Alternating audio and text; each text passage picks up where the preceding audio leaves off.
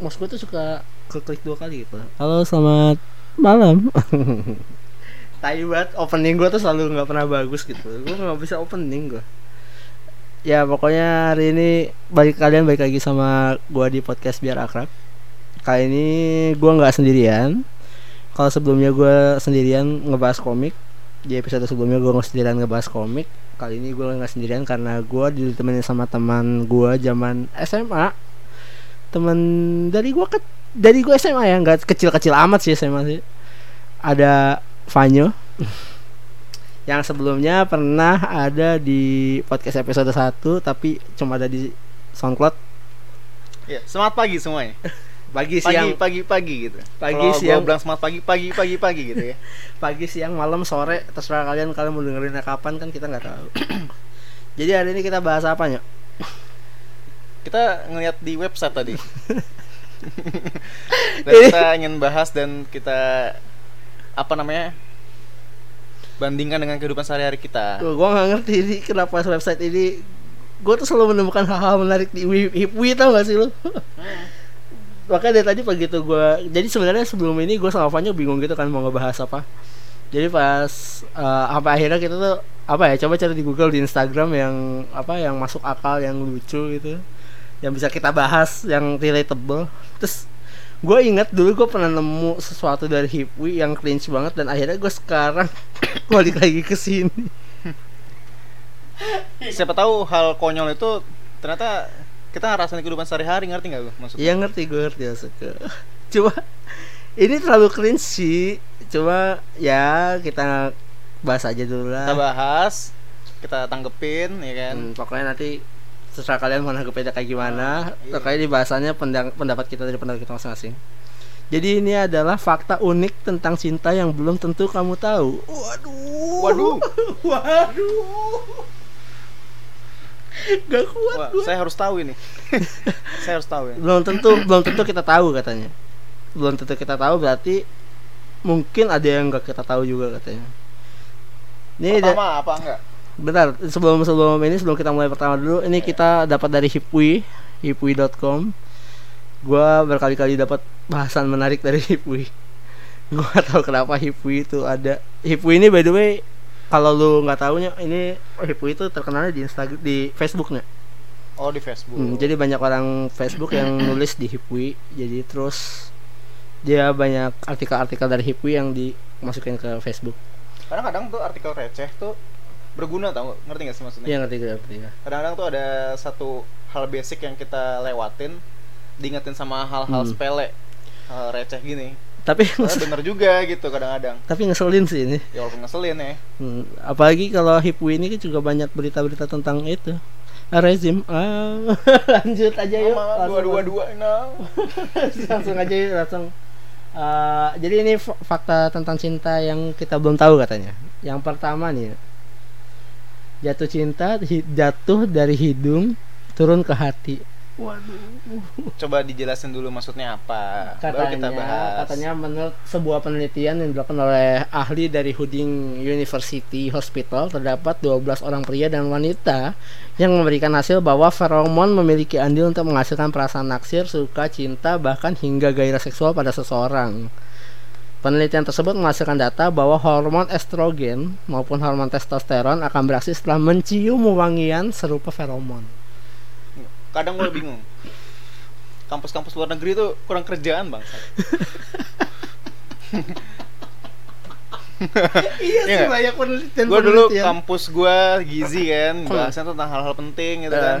Gizi untuk balita misalnya, gizi untuk ibu hamil. Nah ini kok kampus-kampus luar negeri kok kayak tidak ada hal yang dibahas lagi. Iya kayak lu yang ini saya mending. Cuma bahasannya tuh kadang-kadang nggak masuk akal gitu loh.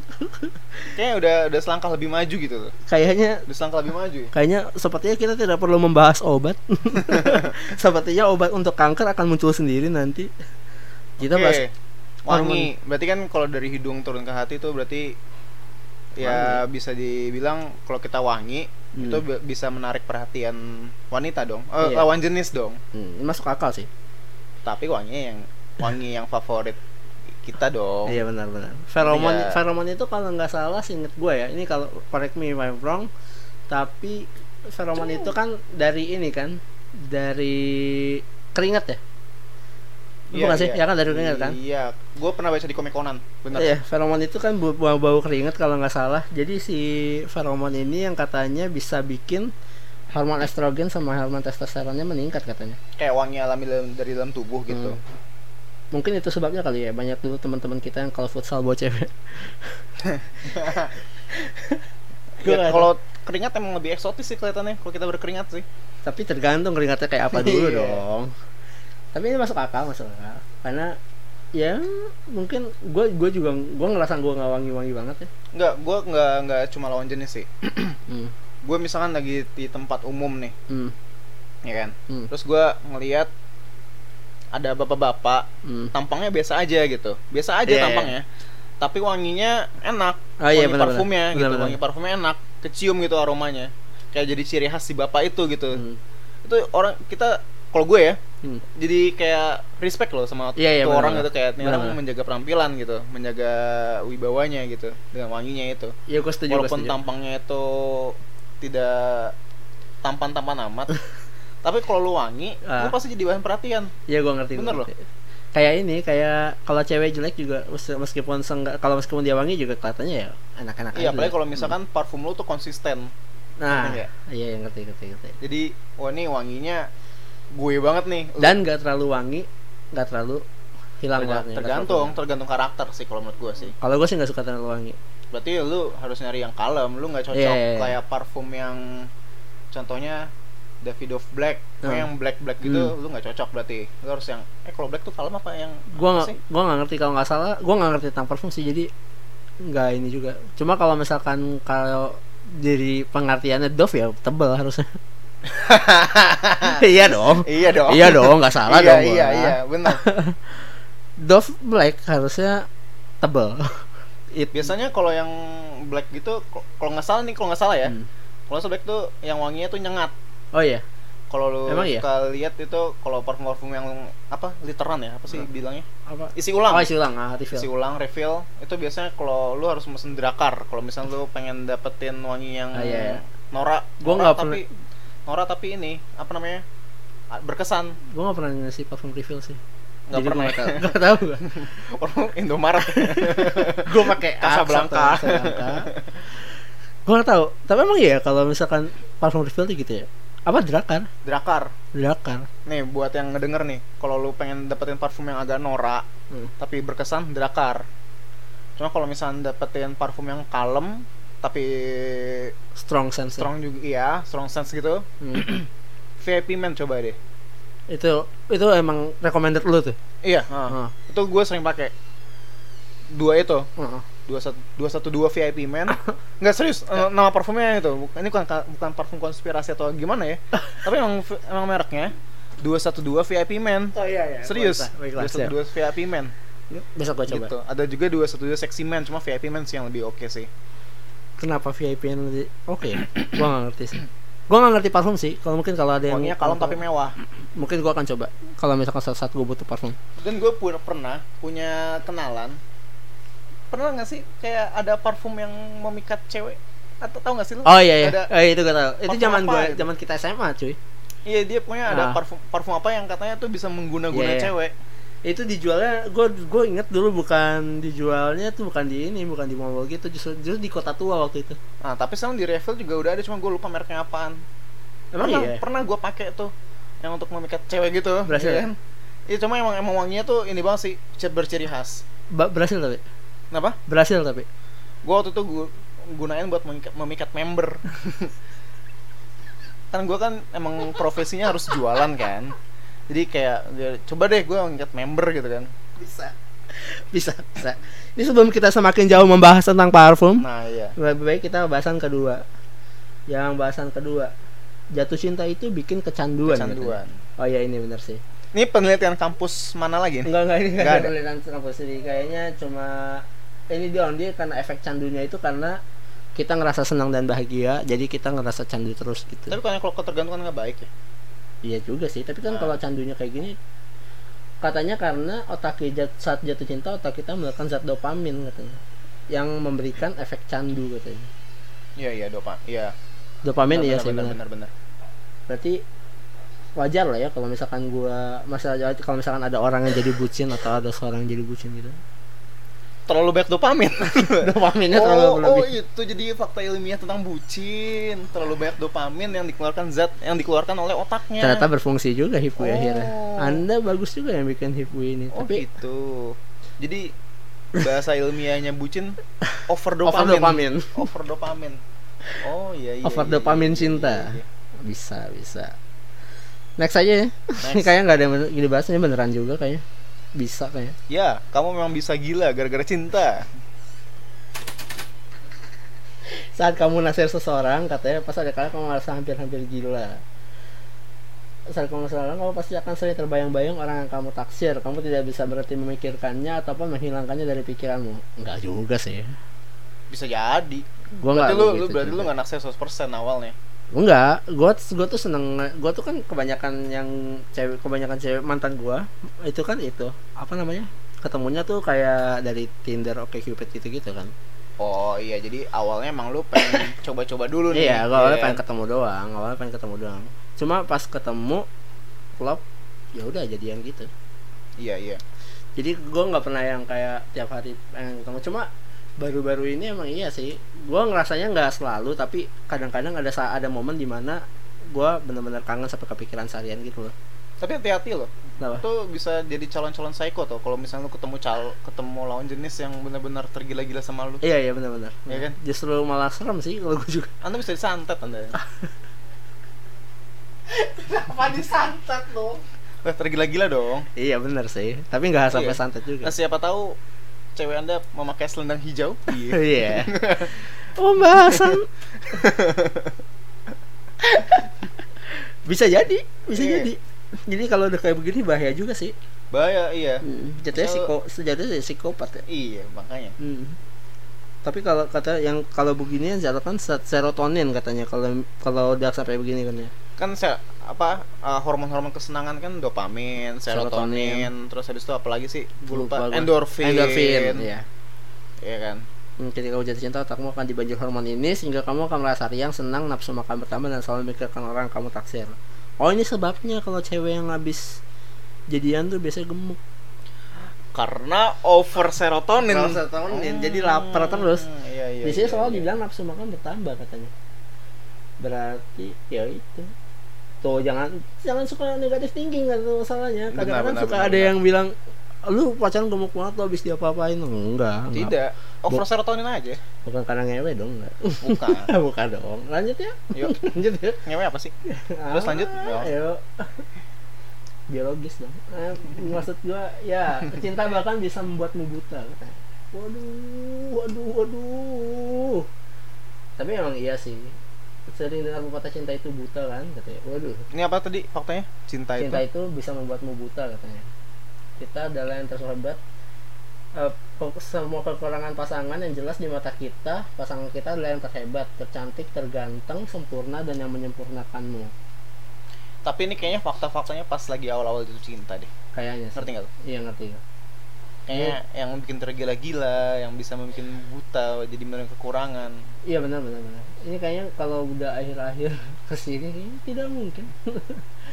Tapi masih begini sih, masih mungkin juga.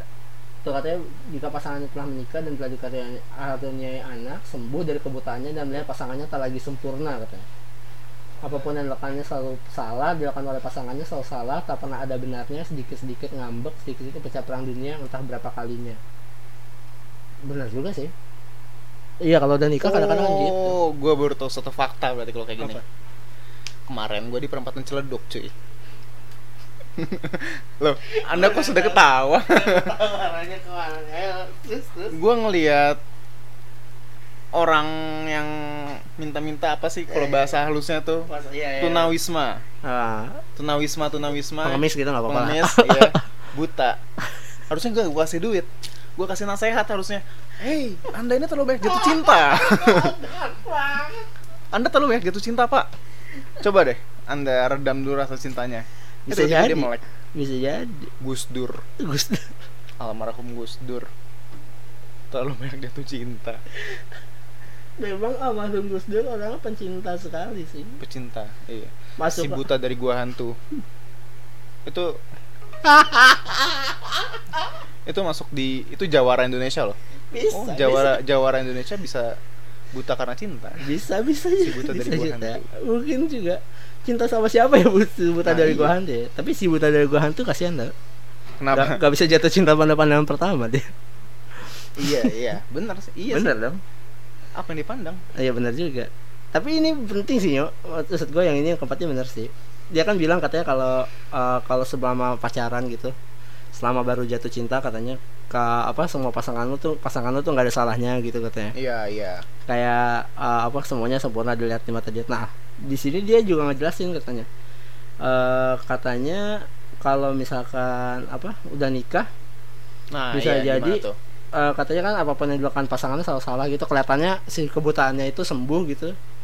Terus jangan kebutaannya sembuh kalau udah nikah cuy. Iya, kebutaannya sembuh cuy. Kayak awal-awal kan kita buta nih, dibutakan oleh cinta, terus kayak udah nikah katanya kebutaannya sembuh, terus jadi kelihatannya apa-apa yang dilihat tuh salah gitu. Atau dari pengalaman pribadi lu deh. Hah? Pengalaman pribadi deh misalkan ya. Tadinya lu memaklumi kekurangan dari cewek lu nih. Nah, akhirnya buta lu sembuh nih ceritanya nih. Sekarang-sekarang nih, lu udah berapa tahun sih? 3 tahun gua. 3 tahun. Ada yang lu seselin enggak atau ada yang lu aduh? Enggak sih. Gua sampai saat ini belum sih. Pencitraan. Enggak sih, serius. Pencitraan. Ini bukan karena cuaca saya mendengar dong. Enggak. Itu enggak. Cuma emang enggak gua enggak nemu salahnya di mana. Jadi ya maksudnya pasti ada kekurangan dong. Ya ada kekurangan sampai sekarang lu maklumin karena lu cinta.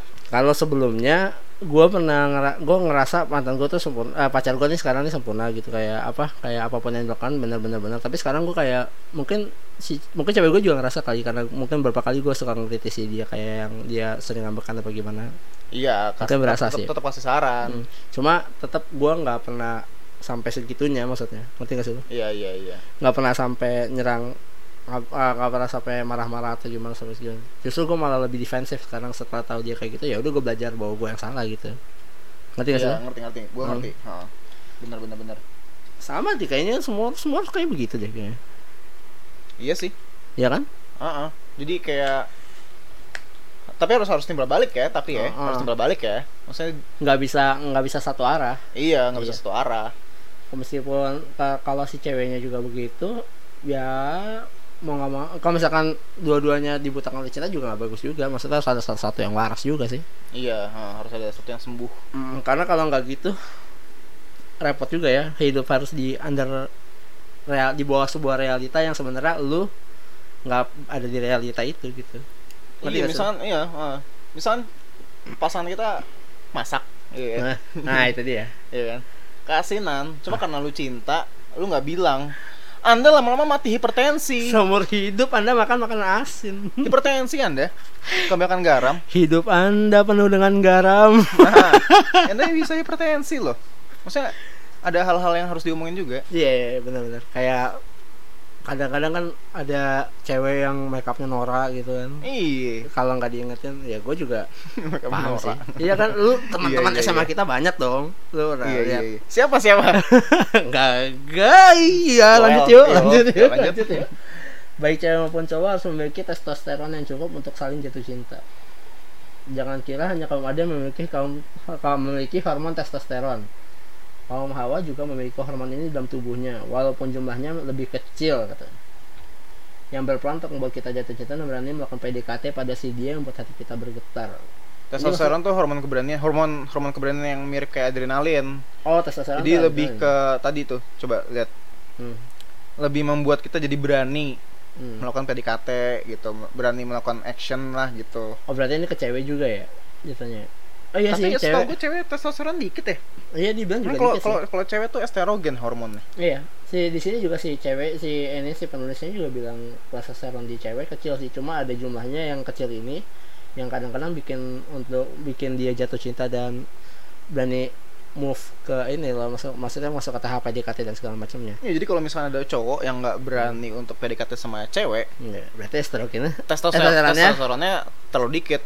Anda mandul Anda. Setara cewek Anda. Anda mandul Anda, testosteron dikit. Kalau Anda sudah tidak berani PDKT, ya udah nggak usah lanjutin, berarti emang Anda mandul. Udah, nggak usah panjang-panjang lagi, udah langsung vonis Anda tidak akan punya mandul. Anda mandul. Bahaya nih. Anda mandul. Bahaya sekali. Kebiri kimia. Membahas. Oh, aduh. Ini kebiri kimia yang itu. Ya? Yang apa namanya? Si pemerkosa. Iya, pemerkosa anak kecil itu. Iya, kebiri kimia. Nah, itu kan juga ditolak lagi. Menekan hormon testosteron. Iya, benar. Gitu. Jadi dia enggak yang saknean. saknean banget. Iya sih. Iya benar. Jadi emang testosteron tuh emang gunanya tuh untuk itu gitu, untuk berani PDKT. Yang gue bingung kenapa dia berani mengajak ke kosan. Iya. Kenapa ditentang ya tapi? Ditentang. Bukan enggak ditentang. Hah? Maksudnya enggak ditentang, itu enggak ditentang. Ada yang nentang. Idi enggak mau ngelakuin. Oh. Tapi bukan yang berarti enggak setuju. Cuma enggak ada yang berani ngelakuin itu. Cuma sumpah dokter tuh enggak mau ngelakuin itu. Gitu. Dukun lah. Gimana caranya dong dukun, bahkan dia bahkan nggak punya. Nah, iya. Nggak punya alat medis deh. Ada sumpah dukun nggak sih? Nggak ada. Lanjut. Di Ikatan Dukun Indonesia. Iya. Nomor 6 nih. Kita cenderung mencari pasangan yang mirip dengan orang tua kita. Oh iya nih. Setuju sih gue. Lu setuju nggak? Enggak. Kenapa? Ya gue gak bakal nyari pasangan mirip bapak gue dong. Oh ya enggak, bukan bapak lu dong. Nyokap lu misalnya. Masa gue harus nyari pasangan yang kumisan? Masa harus nyari pasangan yang badannya keker dan tatoan? Nah, kayak gak mungkin kan. Bener juga sih. Enggak, tapi kalau misalkan kayak nyokap, iya sih. Kalau gue lebih, kalau pertamanya pasti kalau gue ya, gue nih aroma nyokap gue banget nih gitu. Nah, oh lu gitu ya? Aroma nyokap gue banget nih gitu. Berarti balik yang ke pertama tadi nih, ke lu, yang parfum tadi. Iya kan. Nah, kalau sikap juga iya sih, Kalau gue lebih ke sikap sebenarnya. Karena cewek gue yang sekarang kan mirip banget sama nyokap gue tuh. Oh, iya? Apa-apanya persis, kayak kalau pelitinya gitu, apanya segala macam detailnya persis lah nyokap gue. Jadi ya gue ngerasa kayak sama nyokap gue aja, tapi in a good way, maksudnya ngerti gak sih lo? Ya enggak. Ya gue enggak naksir nyokap gue juga gitu maksudnya. Nah, kalau cewek gue mirip kayak orang tua gue. Tapi lebih ke bokap sifatnya ya. Ya ngerti gak? Gitu. Jadi lebih ke, menurut gue udah detail nih. Cuma ternyata masih kurang detail. Yeah, ternyata ada satu hal yang kelewat gitu misalnya. Iya, yeah, nah cewek gue gitu. Ya gitu. Kalau misalkan gue udah ngitung, misalkan gue udah ada rencana untuk ini, udah misalkan pergi ke suatu tempat gitu, udah gue udah siapin semuanya, terus ada aja yang miss, yang satu sama dia miss. Berarti, terus dia ngelapin. Tapi itu ngikutin sifat ibu lu. Nyokap gue kayak gitu. Jangan ibu lu bokap gue lagi. Enggak. Oke. Enggak. Oke, next. Katanya atau yang mirip dengan kita. Oh ya enggak sih kalau ini mirip. Itu tau gak, itu cuma basa-basi teman-teman lu tau gak. Iya, suggestion doang sih. Nih, muka kalian mirip loh gitu. Iya. Meskipun kalau dilihat-lihat kadang-kadang iya juga sih. Entar dulu. Ada yang pernah ngomong gue sama Ajeng mirip. Iya kan? Ya logika deh. Ajeng keturunan Chinese. Gue keturunan Padang. Ajeng keturunan Chinese, cewek gue keturunan Chinese, sipit-sipit putih. Gue keturunan Padang. Iya, ya kan? Bisa. Tapi tiba-tiba dia bilang, "Nyok, kok lu lama-lama mirip sama cewek lu sih, Nyok?" Mungkin kalau misalkan saya tiba-tiba jadi agak-agak Chinese gitu kan, berarti saya minoritas. Sulit sekali mendapatkan bikin gereja. Wadaw. Katanya kemiripan satu, banyak orang bilang kalau jodoh itu pasti akan memiliki kemiripan satu sama lain katanya. Tampang. Jika kamu tidak tertarik dengan orang jadi mirip dan kedua orang tuamu, bisa jadi kamu lebih tertarik pada orang yang mirip denganmu. Mirip denganmu ini maksudnya apa nih? Oh, tampang bro. Di sini tampang kan? Volume pernapasan belum mix sama beberapa hal seperti volume pernapasan. Detail ya? Volume pernapasan lah. Detail ya, dia ini Hipwee detail ya. Hipwee detail sekali. Jangan-jangan adminnya Hipwee ini bokap dan nyokap kita. Detail. Setidak ada kerjaan ini Anda membuat. Coba lah. Ukuran kuping. Kenapa ukuran kuping jadi penting? Panjang jari tengah. Kenapa harus jari tengah? Kenapa? Ini maksudnya dia ngejokes apa gimana sih? Gue gak ngerti deh. Ini harusnya bahasan serius kan? Tapi enggak. Terus mana gambar Primus lagi, aduh. Sama Jihan Fahira. Masih nggak sih? Mirip sih emang, iya mirip sih emang. Iya mirip sugesti lah ini, kalau sugesti, kalau mirip-mirip sugesti lah menurut gua. Iya sugesti sih. Kayak lu kemana-mana bareng terus jadi orang lihat lu kayak apa ya, waktu itu gua baca ininya ya, yang bikin orang bilang lu mirip sama orang tuh karena lu sama dia terus jadi lu kelihatannya mirip aja gitu. Padahal sebenarnya mah ya beda aja. Beda aja. Ya karena sering bareng-bareng aja. Sering bareng-bareng aja, jadi kata lu kayak dia kayak lu gitu. Masuk akal sih. Tapi enggak sampai jatuh cinta sampai mirip juga sih. Gua kalau jatuh cinta sama mirip sama gua, kasihan yang mirip gua dong. Kasihan gua dong. Orang dia selalu bareng-bareng, enggak mesti pasangan dong nih. Iya. Iya kan? Lama-lama mirip ya. Pantesan kok tiba-tiba ada yang pernah ngomong ke gue, "Nyo, lu sama motor lu mirip lama-lama." Gue sama motor gue tiap hari loh, berbarengan. Kok tiba-tiba lu punya knalpot nih? Masa muka lu mirip spion? Gak mungkin dong. Next. Lanjut. Cinta yang romantis sebenarnya hanya mampu bertahan selama 1 tahun. Cinta yang romantis sebenarnya hanya para ahli bisa menjelaskan mengapa ini terjadi katanya. Menurut para ahli, setelah 1 tahun otak kita tidak dapat memproduksi hormon-hormon sandu seperti dopamin dan serotonin, yang akibatnya membuat hubungan kita jadi terlalu menggebu-gebu pada saat awal kita jatuh cinta. Karena itu biasanya pasangan yang telah melewati 1 tahun hubungan cinta mereka akan menjadi lebih stabil katanya. Nah, bandingin sama kisah lu. Ya, menurut lu gimana? Enggak lah. Lu udah 3 tahun kan? Enggak lah. Berkurang enggak romantisnya? Gue waktu jadinya yang lucu dari gue sama Jamila tuh waktu itu kan gue ketemu dia kan di itu, lu tahu Line Nearby gak? Apa? Line Nearby, People Nearby. Nah gue ketemu dia di Line People Nearby. Gue add tuh, pas gue add gue ketemu kan, jadian ketemuan, gue langsung nembak saat itu juga. Gak jadi maksud gue PDKT-nya gue sama dia itu pas lagi pacaran gitu. Jadi gue nggak ada tahap PDKT-nya. Iya. Jadi selama 3 tahun ini ya udah gue sama-sama pengenalan lebih dekat aja. Dan dia juga kayaknya ngerasain gitu, soalnya makin lama makin dekat. Gue juga ngerasa nggak bosen. Iya kan? Nggak aneh lah. Pokoknya, tapi bukan karena romantis ya. Karena sama-sama kekonyolannya itu, sama-sama konyol nih. Gue sama cewek gue kan.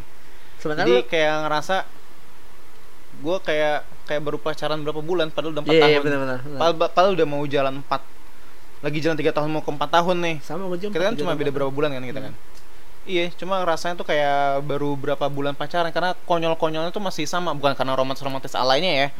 Mungkin awal-awal pacaran iya, romantis alay gini mungkin iya sih. Kalau gue dari awal emang udah konyol. Kalau gue dari awal enggak. Kalau gue dari awal emang guanya sok-sok romantis gitu loh.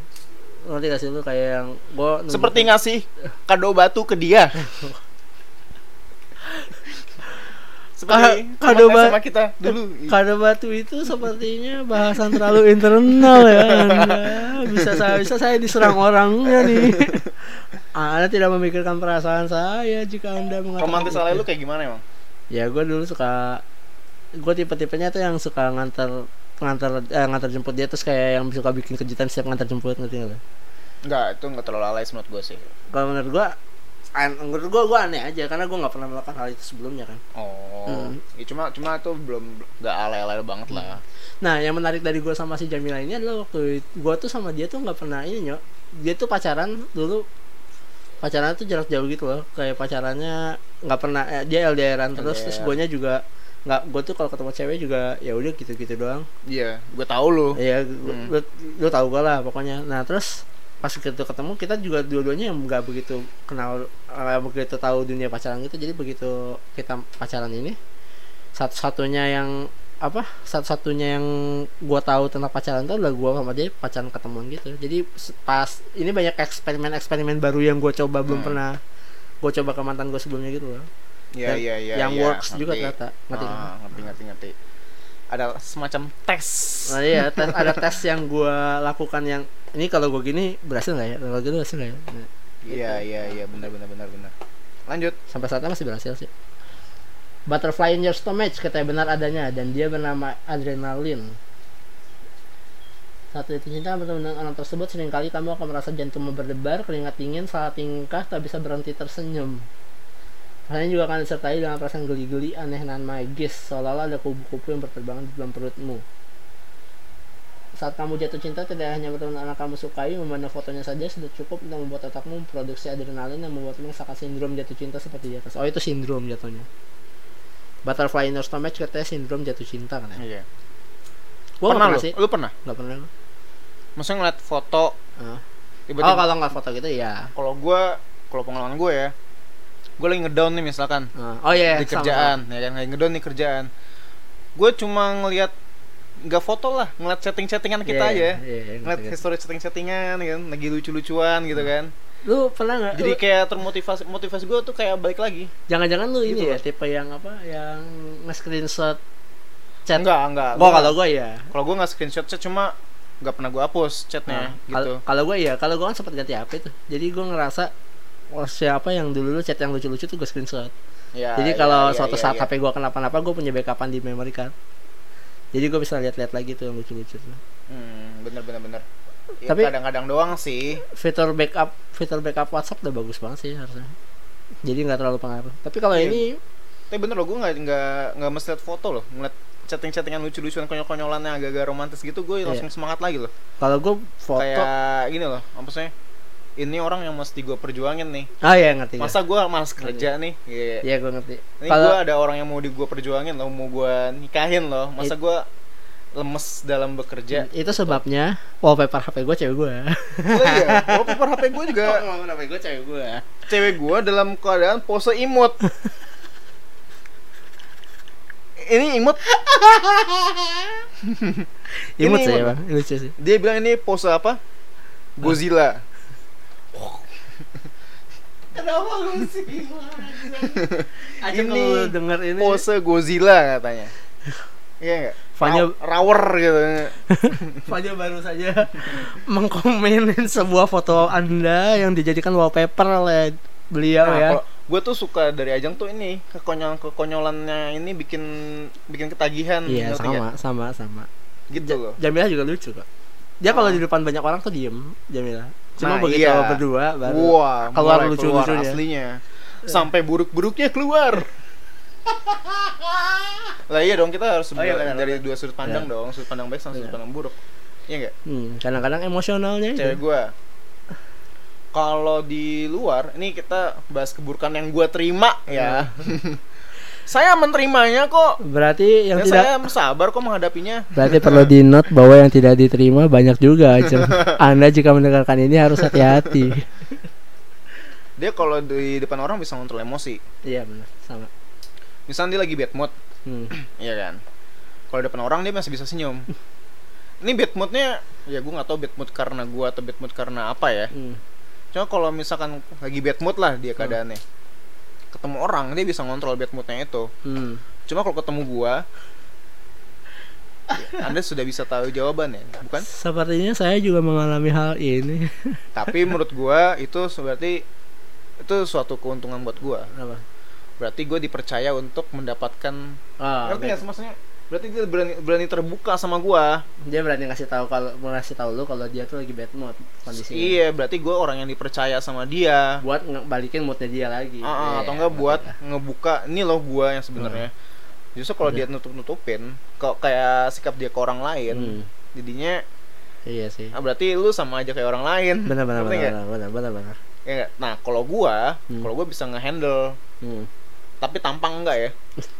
Gue kalau lagi bad mood, tampang gue bad mood banget. Cuma kalau untuk sikap ke cewek gue bisa handle. Jadi kayak salingnya gak usah ngelengkapin loh. Iya, ngerti gitu. Kalau gue bisa ngehandle itu ke cewek gue, bukan berarti gue gak percaya sama cewek gue ya. Iya, gue ngerti. Cuma cewek gue ngerti kalau gue lagi bad mood gimana. Muka gue udah gak enak. Iya, kayaknya chemistry itu deh yang harus ada deh. Kayaknya bukan masalah mirip tampang atau gimana. Kayaknya chemistry itu yang harus ada. Karena kayak kadang-kadang lu kalau ngelihat cewek lu udah gak nyaman sama obrolannya, lu ngerti lah gitu. Kadang-kadang dia emang gak bisa nunjukin ke orang lain. Misalkan dia gak nyaman sudah tidak nyaman dalam obrolannya, kayak apa? Kayak dia udah mulai gak nyaman sama obrolannya gitu, kayak mulai gak nyaman sama situasinya. Itu ada kode-kode yang kadang-kadang kita suka orang lain nggak ngerti tapi kita oh ini kayaknya nggak nyaman jadi cabut aja ya, gitu ngerti benar ya, kayak gitu modelnya sih lebih ke mungkin kayak ke bentuknya gara-gara lama pacaran juga kali iya kebanyakan lama pacaran jadi lebih dia lebih percaya dan akhirnya terbuka terbukanya bukan terbuka ya terbuka sikap gitu iya sama ya ngerti lah gitu terbuka, itu dia kalau bisa juga lumayan sayang sekali tidak bisa dong tidak bisa dong mana ada next hukum yang melarang itu tadi apa yang nomor 10 ini nomor terakhir. Begitu juga dengan yang namanya patah hati katanya. Cinta katanya nggak selamanya manis katanya. Ada kalanya cinta tidak selalu terasa manis untukmu, bahkan mematahkan hatimu. Sedih karena ditolak gebetan, sakit karena dihianati pacar tercinta, hingga pedihnya perpisahan dan kekasih terkadang harus kamu rasakan. Menurut penelitian ternyata kita itu benar-benar bisa mengalami patah hati. Beberapa hal yang tidak mengenakan seperti ditolak, dihianati, putus dengan pacar, perceraian atau pasangan kita telah tiada benar-benar dapat menyebabkan kegangguan pada hati kita. Gangguan ini bisa berupa nyeri di dada, seolah kamu kena serangan jantung. Kalau kamu mengalami hal seperti ini, maka kamu sedang mengalami broken heart syndrome. Wow. Dalam juga nih. Tapi iya sih. Lu pasti pernah lah ya, gue nggak harus nanya lu pernah berantem atau enggak, pasti pernah berantem lah. Break pun pernah. Iya, kayak gue juga pernah sih break. Mungkin karena gue sama Jamil sedang dalam masa itu sedang dalam masa PDKT dan dalam masa PDKT yang udah dalam pacaran. Gue juga karena gue dulu kan orangnya nggak kayak impulsif banget gitu sebelum gue pas gue pacaran sama Jamil, gue juga masih pakai dating apps gitu kan kayaknya. Buat nyari cadangan. Buat nyari cadangan awalnya gitu. Hey Jamil, Anda dengar itu? Dia tahu. Oh, dia tahu. Oh, gue cerita. Nah, terus setelah setahun pacaran baru gue ngerasa ya ngapain gue udah punya pacar juga. Iya, sama. Nah, terus kan tuh pacaran putus kan akhirnya tuh putus break gitu kan. Dari situ gue ngerasa yang benar-benar sempat sakit sih gue, emang sempat sakit gue. Gue baru ngerasa kalau gue harus serius, baru ngerasa oh nih cewek terakhir nih, iya kan? 3 bulan. 3 bulan. Setelah 3 bulan. Gue setahun. Kalau gue setelah 3 bulan. Lo tau kan zaman gue SMA gue gimana, iya kan? Fanya ini dulu zaman SMA kalau perlu dijelaskan itu dia adalah Casanova. Kalau Casanova tuh tipe-tipe cowok-cowok ganteng yang kalau cari cewek tuh gampang gitu. Dan pas dapet brengsek aja gitu. Ya udah dapet, dapet. Boom. Bubar habis itu brengsek ya. Nah, kalau ini gue awalnya nembak Ajeng. Kayaknya Ajeng enggak udah pernah gue ceritain sih. Nyoba aja kalau dapet ya bagus, kalau enggak dapet saya masih punya cadangan-cadangan lain. Oh, ini gue juga tahu sih. Lu pernah cerita sama gue. Setelah 3 bulan gue sadar kalau ini yang tepat. Gue bukan 3, gue sebenarnya awal-awal ngerasa tuh udah 6 bulan. Cuma gara-gara chat gue masih kebaca gitu loh. Chat gue di dating apps itu masih kebaca. Jadi yang bikin putus itu sebenarnya itu. Gue ingat banget tahun baru. Jadi sebenarnya gue tuh 6 bulan tuh udah ngerasa bahwa ya udah gue harus udah nentuin nih jalan gue sama si cewek gue sekarang nih Terus si Jamila tuh ngecek HP gue, terus setelah dia tahu ternyata chat gue sama gue pacaran sama dia gue masih chat sama orang, dia marah tuh di situ tuh. Baru dia kayak dia berantem, dia mutusin gue segala macam. Ya udah, padahal sebenarnya gue dari jauh-jauh itu gue udah nentuin kalau gue Jamila itu pilihan gue gitu.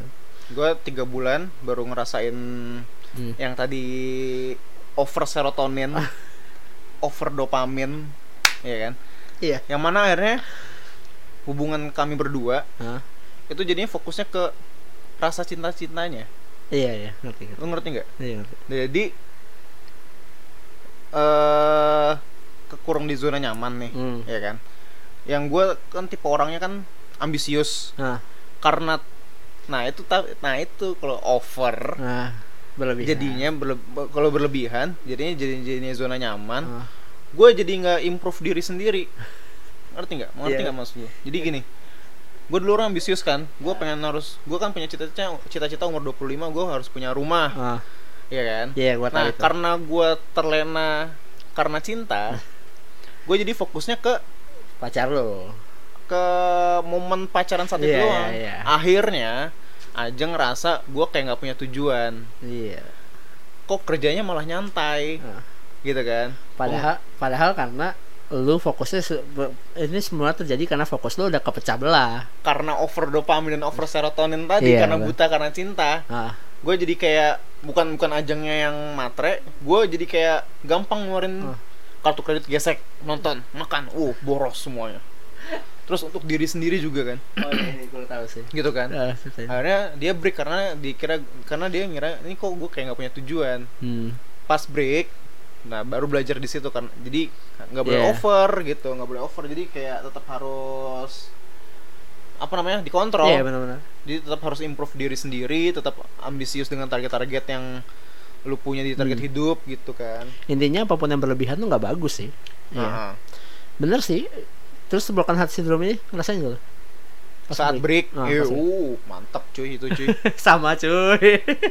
Jujur ya, gue ngerasa kehilangan waktu itu. Sama. Kehilangan banget. Kayak gue ngerasa apa saya menjadi gaya aja. Karena dia satu-satunya cewek yang mengerti. Iya, ngerti ya. Gitu. Apa saya mutus untuk gay aja lah gitu. Dulu gue mikirnya ketika orang putus, terus gue pernah ingat sih ada teman kita yang putus kayak kelakuannya tuh lebay gitu, kayak sampai pergi dari rumah apa segala macam. Itu over. Nah, itu over, tapi gue akhirnya ngerasain kayak akhirnya gue ngerti kenapa dia kayak gitu. Jadi rasa apa tadi broken heart syndrome-nya itu beda sama drama ya? Iya, beda. Beda ya? Beda. Kalau yang sampai apa namanya? Nyayat-nyayat. Oh, gue nggak sampai gitu sih. Nama itu tolol namanya. Tapi itu tolol. Gue nggak gitu sih. Tapi kalau drama itu, kalau broken heart syndrome yang gue rasa yang kayak tadi yang dibilang katanya dada kerasa seret, ya gue ngerasain sih. Gue kalau menurut gue ya, yang broken heart syndrome itu dirasa yang dirasa dalam hatinya, bukan yang ditunjukkan jadi kayak kabur dari rumah contohnya, atau enggak jadi posesif padahal kan udah bukan pacar gitu kan. Ngerti ya. Jadi dirasakannya di diri sendiri doang. Apalagi ini pakai nyamperin ke rumah cowoknya mantan lu yang terus merasa diri lu benar. Terus enggak juga sih, itu cerita gue sebenarnya. Lu nggak cerita gue mantan gue kan? Yeah. Gue pas 3 bulan break, gue mencoba untuk pernah ya sempat tersirat mencoba untuk mengincar cewek lain. Tau nggak apa yang terjadi? Gue kehilangan skill. Sama persis. Gue kehilangan skill. Padahal dulu pas zaman SMA sama kuliah. Tapi gue SMA sama kuliah gue gampang banget kan. Kehilangan skill gue kayak udah diambil. Jurus lu udah dihabisin semua buat cewek lu yang sekarang. Iya gitu. Gue juga gitu sih. Gak tau, kalau gue sendiri dulu emang gak begitu gampang jadi cewek ya. Maksud gue emang bukan tipe yang, maksud gue lu ngerti gak sih, gue pakai dating apps itu tuh kayak ini loh.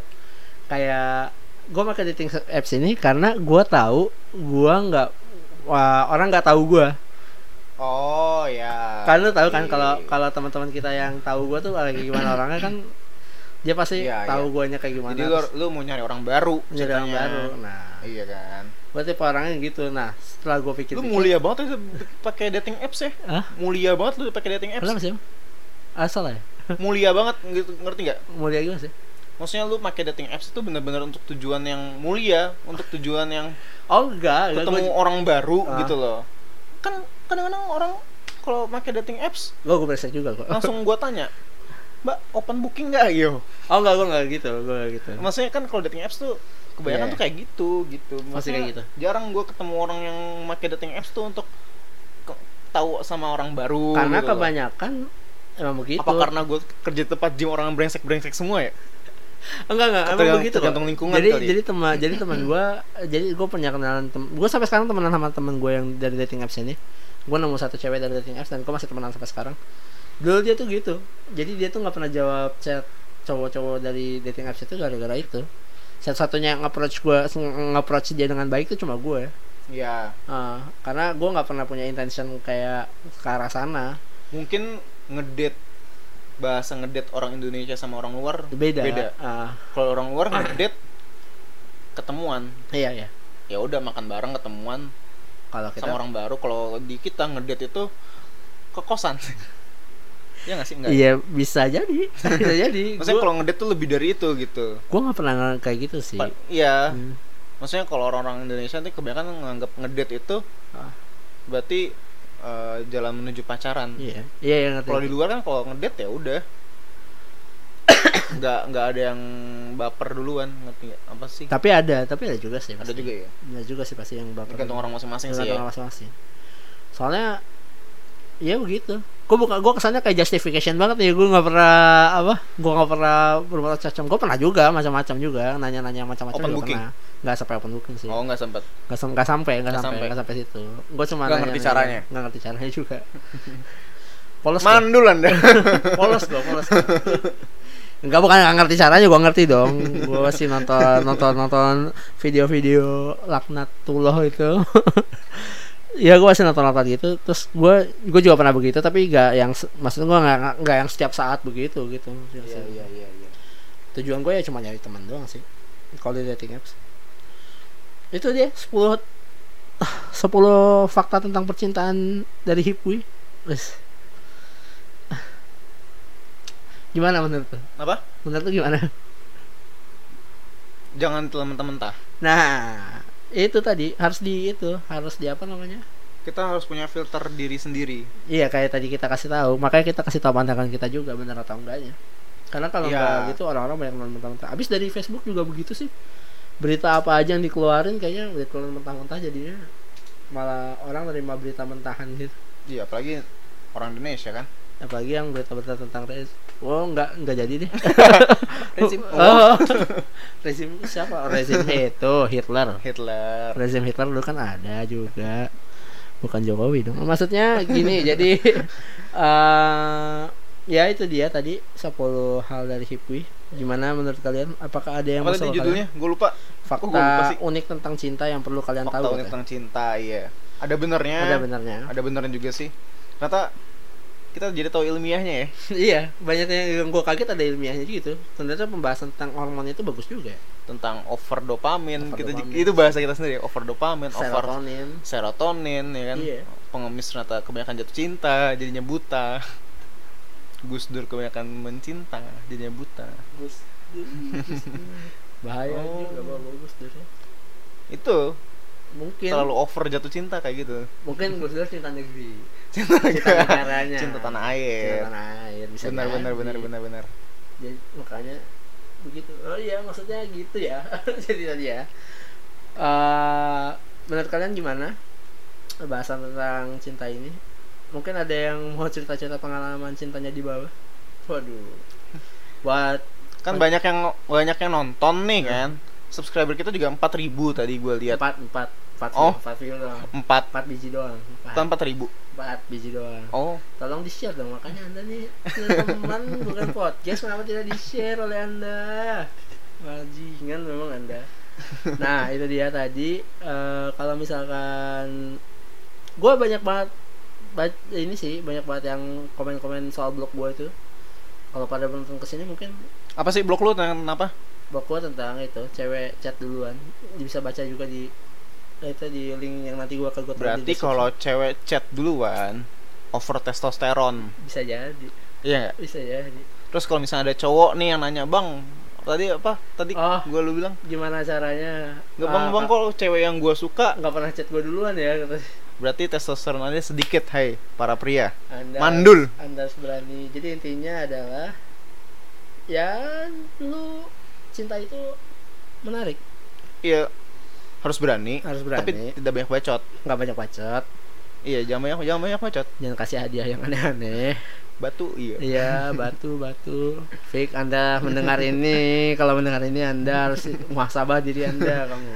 Teman SMA kita, namanya Fikri, ya. Jika Anda mendengar ini, muhasabah diri Anda. Dia ngasih kado ceweknya batu karena batu itu abadi menurut dia.